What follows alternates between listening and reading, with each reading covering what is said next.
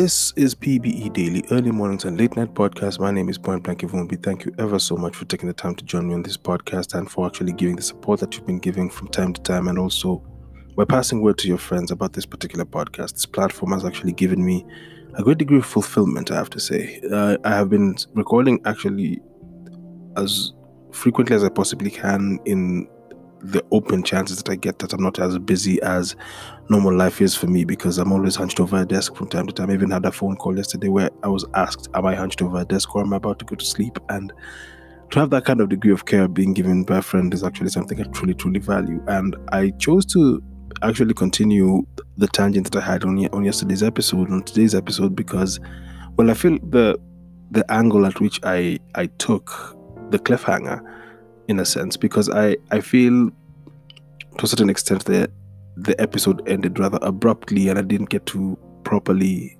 address some of the things that I've seen as the moves made in preparation or in hopes of bettering the situation that we actually have around us. I've been going through countless uh, audiobooks in recent months because when audiobooks come into play for me, it actually makes my life so much easier because I'm easily lost in visual distractions. So, in order for me to actually focus on the work I'm doing, because I'm always drawing, I find it of greater importance for me to literally have the the distraction I use or the driving force, which is already inspired to have its proper background music. And sometimes the proper background music is actually audiobooks and stuff like that. I'm still going through the book um, Laws of Human Nature by Robert Greene. I'm, I'm yet to finish it, but the more I the more I dive in, the more I'm I'm learning even greater in, uh, elements that he's actually put into play in regards to uh, social norms and how the current age of social norms are not truly to the betterment of most of us because let's be honest in the age of social media it's kind of hard to really pinpoint or to to truly speak in a sense that you can comfortably say, yeah, I think that worked out perfectly or that went the, the way we wanted it to. It's it's a weird, weird world we live in. And I've actually been inspired even more by most of the stuff I've actually gotten to consume. Granted, most of my other talents haven't been put into great use, but my visual uh, curiosities and my audible curiosities have actually been fulfilled. So I'm coming into this particular angle that I'm taking today, in the sense of one of the things I think I realized about myself, which is one of the things I always try to tame within myself, which is uh, in most cases we we tend to, I think, from my observation and my personal experience, that which we can't show affectionately, we choose to show physically. And I remember the first time I saw the figure who I've kind of made a, a parody of in the profile picture for this episode. And the character I've actually drawn is it's my rendition of a cheeky version of Giacomo Casanova. And Casanova is a character who I've heard time and time again. And the reason why the character Casanova made so much sense for this particular episode is because I was thinking about something that crossed my mind over the weekend while I was doing the the show on Spice FM, uh, Spice Sunday Cruise. It's an it's an old school show where we actually play throwback music uh, with two legendary DJs, DJ Nijo and DJ Pinye, and I get to, luckily enough, be the host of the show. So that they can concentrate on the music and I can concentrate on the disseminating of information back to back and being the connection between the audience and the DJ. So I'm I'm a lucky guy. And one of the songs that kept on playing in the back of my mind was um, Casanova. And the lyrics of that song have always caught me. It says, like, I am not your Casanova. Me and Romeo have never been friends. Can't you see how much I've really loved you? I'm going to say it to you time and time again. And when I think about that statement, is or the thinking I had since the weekend was he's trying to distance himself from the ideal of Casanova because Casanova to most of us, as it was described when I was growing up, when I got to my teens, was he was a playboy. There have been movies, countless movies that have been made to describe the character Casanova, and all we kept on thinking about is when you think about the cool kid in school, be it in film or be it in actual experiences, be it festivals. For a guy in public school, the closest thing we got to see of a, of a Casanova character was during festivals, drama festival, film festivals, and all these kind of things. The dude who would get the uh, attention of the most attractive girls in the compound and all that. And that character became de facto Casanova. And the more names you got, the more numbers you got. Okay, numbers came later. The more postal addresses and grade name and everything you got, the more influential you became. And in typical fashion for myself, I I, I tried um, to embody myself in the in the figure of the Casanova. And I remember watching the a movie by the eh, which had the the lead actor being the late uh, Heath Ledger, Casanova, and every time they've made a rendition of Casanova, as you see him running out of a, of a girl's room or jumping out of a window of a girl who wasn't supposed to have soiled her soiled her by her having, having her be the victim of him soiling her oats. Okay, victim is the wrong word, but I'm, I'm reaching here. Apologies. And when I thought about those particular elements that were actually being put out, I was kind of drawn to the idea of the allure that most gentlemen who are attractive, physically attractive, the allure that they have is based upon the physical. So, since I always saw myself as pretty much average, I figured in order to boost that ideal of myself, and I assure you, I have no shame in saying this out loud because sometimes they say when you put out certain information, you kind of spoil situations for yourself.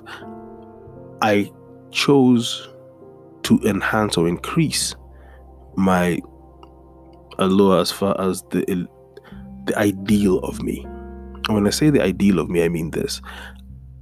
I am not the most like specimen type individual, but my mind will distract you from that you're more attracted to that which I say and that which I fulfill in your fantasy than that which I am in the present. When I looked at the idea of Casanova, I started thinking about okay, how did he get girls to actually just feign over him or just think about him? Like the, the idea of him as it was spoken about in public, that's how the the legend of him was born.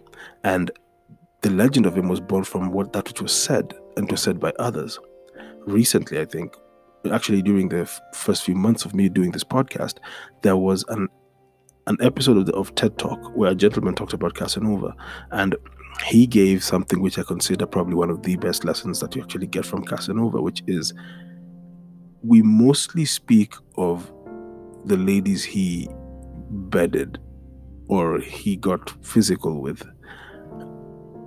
And we take that count and we say, how is that even possible? And so, as a result, many fellas ended up growing up being told the higher body count you had, the more of a, of a cool guy you are. And yes, ladies, this is one of the things that misogyny kind of propagates for young teenagers who are trying to find their way in the world. And as a result, you sometimes find yourself seen as this playboy character because the playboy character was supposed to be the guy who wins everything. And the weird thing for us is when you can't find yourself being able to do the playboy activity, you're looked at as a wimp. And this is the problem with, and probably one of the things which is, it's problematic, yes, but only in conversations with other men. It's not problematic in my own psyche, in that I find it very, very hard to use people. And if I have used someone, I'd gladly say that it was probably subconscious and I didn't really notice it. Or I am on a vendetta and I intentionally did that because I wanted to teach that person a lesson. But when it comes to matters of affection and the heart, it's really, really hard for me because I feel karma should not be courted in that sense. You, you, you, it will come back, and because you're aware of the fact that it will come back, you try as much as possible to not put yourself in a position where you actually hurt someone, especially on an on, on an emotional level. on an affectionate level. It's a very dangerous thing to actually consider, even to contemplate the act of doing that. And when when I took that into consideration, I yes wanted to have the allure of the Casanova character and have a lady want me as much as I want her, but try as much as possible to make her want me even more. And these were all countermeasures because I was scared of giving myself emotionally. So I figured I can try, and keyword here is try, numb my emotions and just think of a person physically. And the thing that sucks is the fact that thereafter you start resenting yourself because you feel like you've cheapened the value of your affections and that which you have, which is pleasure you wish to give. And it all boils down to how I see relationships, I think. Because when I'm truly attracted to someone, like if I say I'm attracted to someone to the point where I can't see myself not wanting to know more about them, I shelve the idea of physical like pleasure. I, I shelve it. In most relationships that I actually have had, I think it took months before the first kiss. It took months before the first uh, act of sex and all that. And it's simply because at first sight, the the impact they had on me made me want to know every bit of them way before I knew their physical. And as a result of that, I end up kind of even more excited to to know the person. And in the excitement that I have of knowing them, I get happier because I know them. And by the time the physical happens, it, it doesn't turn into sex, it turns into lovemaking.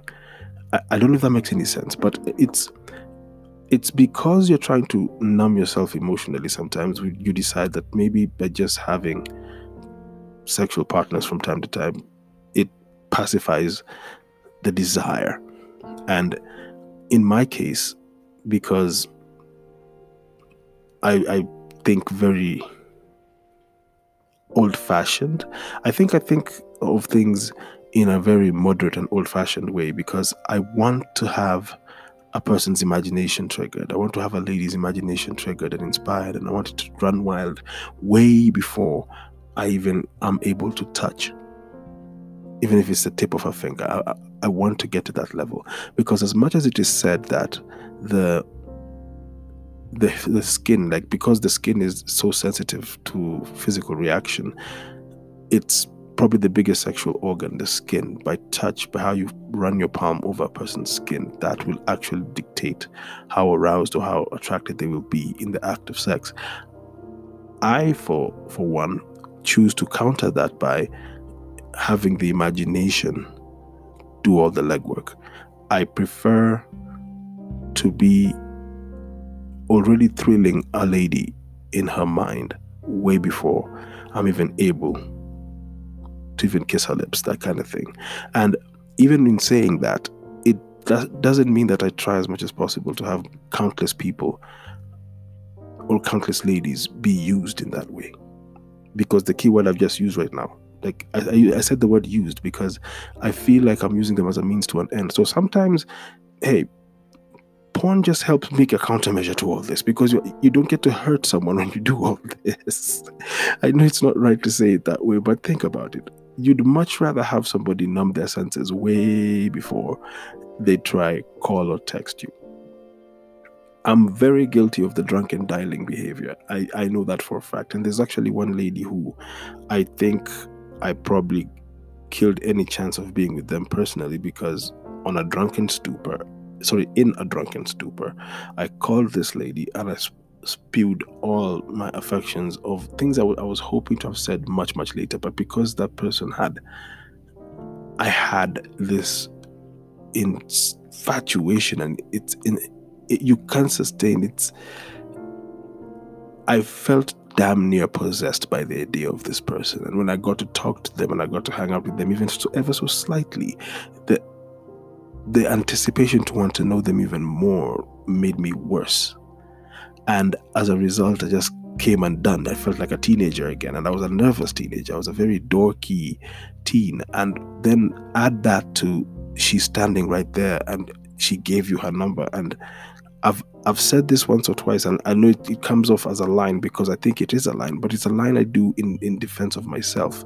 I'd I'd have a conversation with the lady and I'd I'd leave, and before I leave, I'd be asked if I should take their number, and knee jerk reaction the first time I said it, I just said I I haven't earned it yet, and I walked away. But then a second time when I said the same line, the lady asked me then how how will you be able to find me in order to see if you can earn it?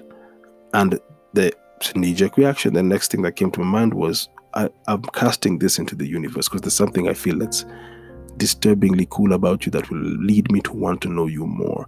And as a result of that i try as much as possible to stop myself from being myself. And, and in my case when it comes to a person who I have that kind of infatuated reaction towards, I try not to take their contact because I feel I'd mess it up, I'd muck it up. And in that, the fact that I know I'm messing myself up by doing that, it turns into the best defense mechanism I can give myself. I'm not rational when I'm super attracted like that.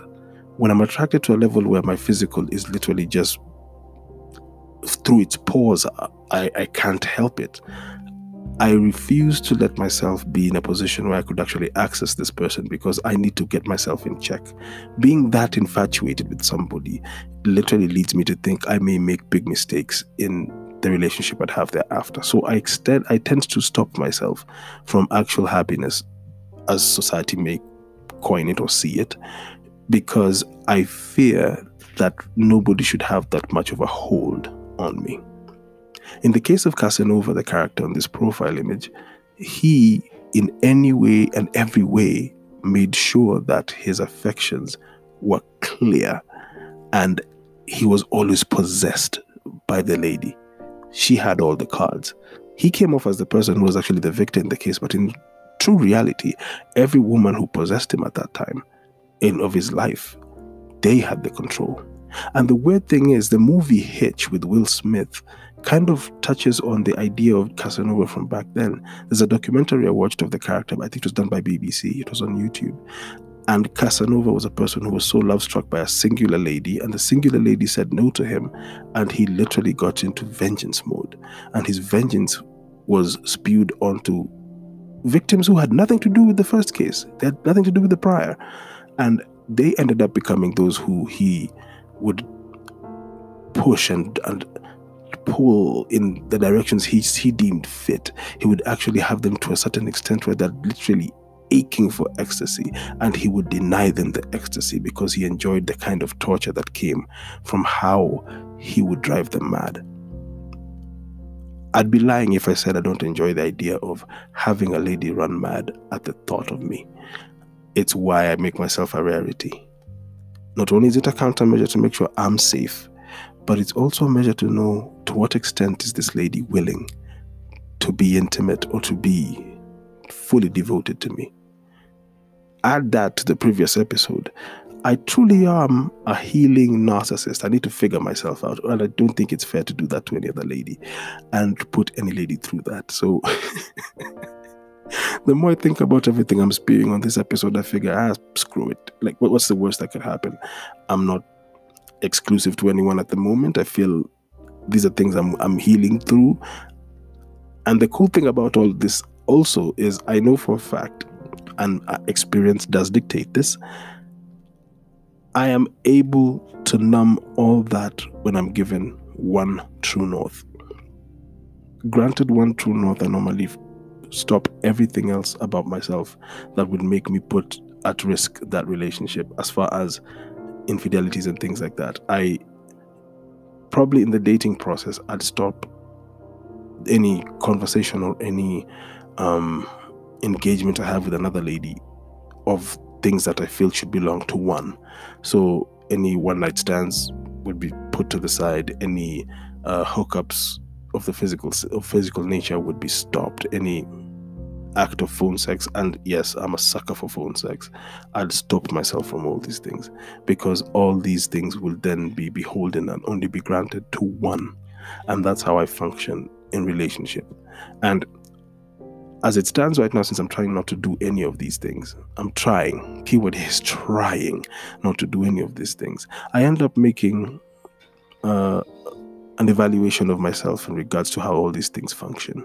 So, that in itself is a fact that I'm actually glad about because when I look at the idea of making countermeasures of trying to use sex as a caveat to actual relationships, I feel that's how some of some of the relationships of people I know have fallen short is because they tend to lead a person on the path of you think you know the person you're with, but you truly don't because they only see you through sex. But sex is not enough of a structural building block for a relationship, I think. Sex is a good uh, anecdote to it, but the human interaction, the conversation, the, the being at peace where you can actually lay together cuddling in a sofa, quiet, even with nothing playing in the background. That's the basis of relationship. And it's why whenever I see a person or I feel within myself that this is a person I want to be with in relationship, I stop any act that would lead to the physical first. Weirdly enough, when it comes to a lady who I'm so physically attracted to and emotionally attracted to, and it actually makes me my mind run rampant, I literally lock myself up in the friend zone. I take myself there and lock myself up and throw away the key because I feel I shouldn't have that. Like I feel I, I, I make myself unworthy because if they possess me like that, I think of the kind of movies where somebody who loves somebody so much and that person is taken from them, they're completely shut down. Probably the example I'd give is uh, Queen Victoria when she started wearing black veils after her first husband passed. Sorry, her first and only husband. But then again, the Windsor family is weird because that was her first cousin. But that that's neither here nor there. It wasn't even supposed to be said. Either way, hopefully this episode is actually a good follow up to that which was spoken in the previous one. And I'd love to hear from you guys, hear what you actually think about this. Hit me up on Twitter P Blank Ivumbi or on Instagram as Point Blank Ivumbi. Just let me know what you think about the podcast episode and how you've been finding the podcast so far. Big shout out to everybody who's actually listening to the show. I was very surprised I was looking at my analytics and I saw that somebody in Puerto Rico actually got the chance to listen to my podcast. I'm really honored by that. But for now, do be Caesar or be nothing at all. Take good care of yourselves, stay safe, keep yourselves clean. COVID 19 will not take you out of this world. Make, make the best of what is coming before you. Until next time, uno.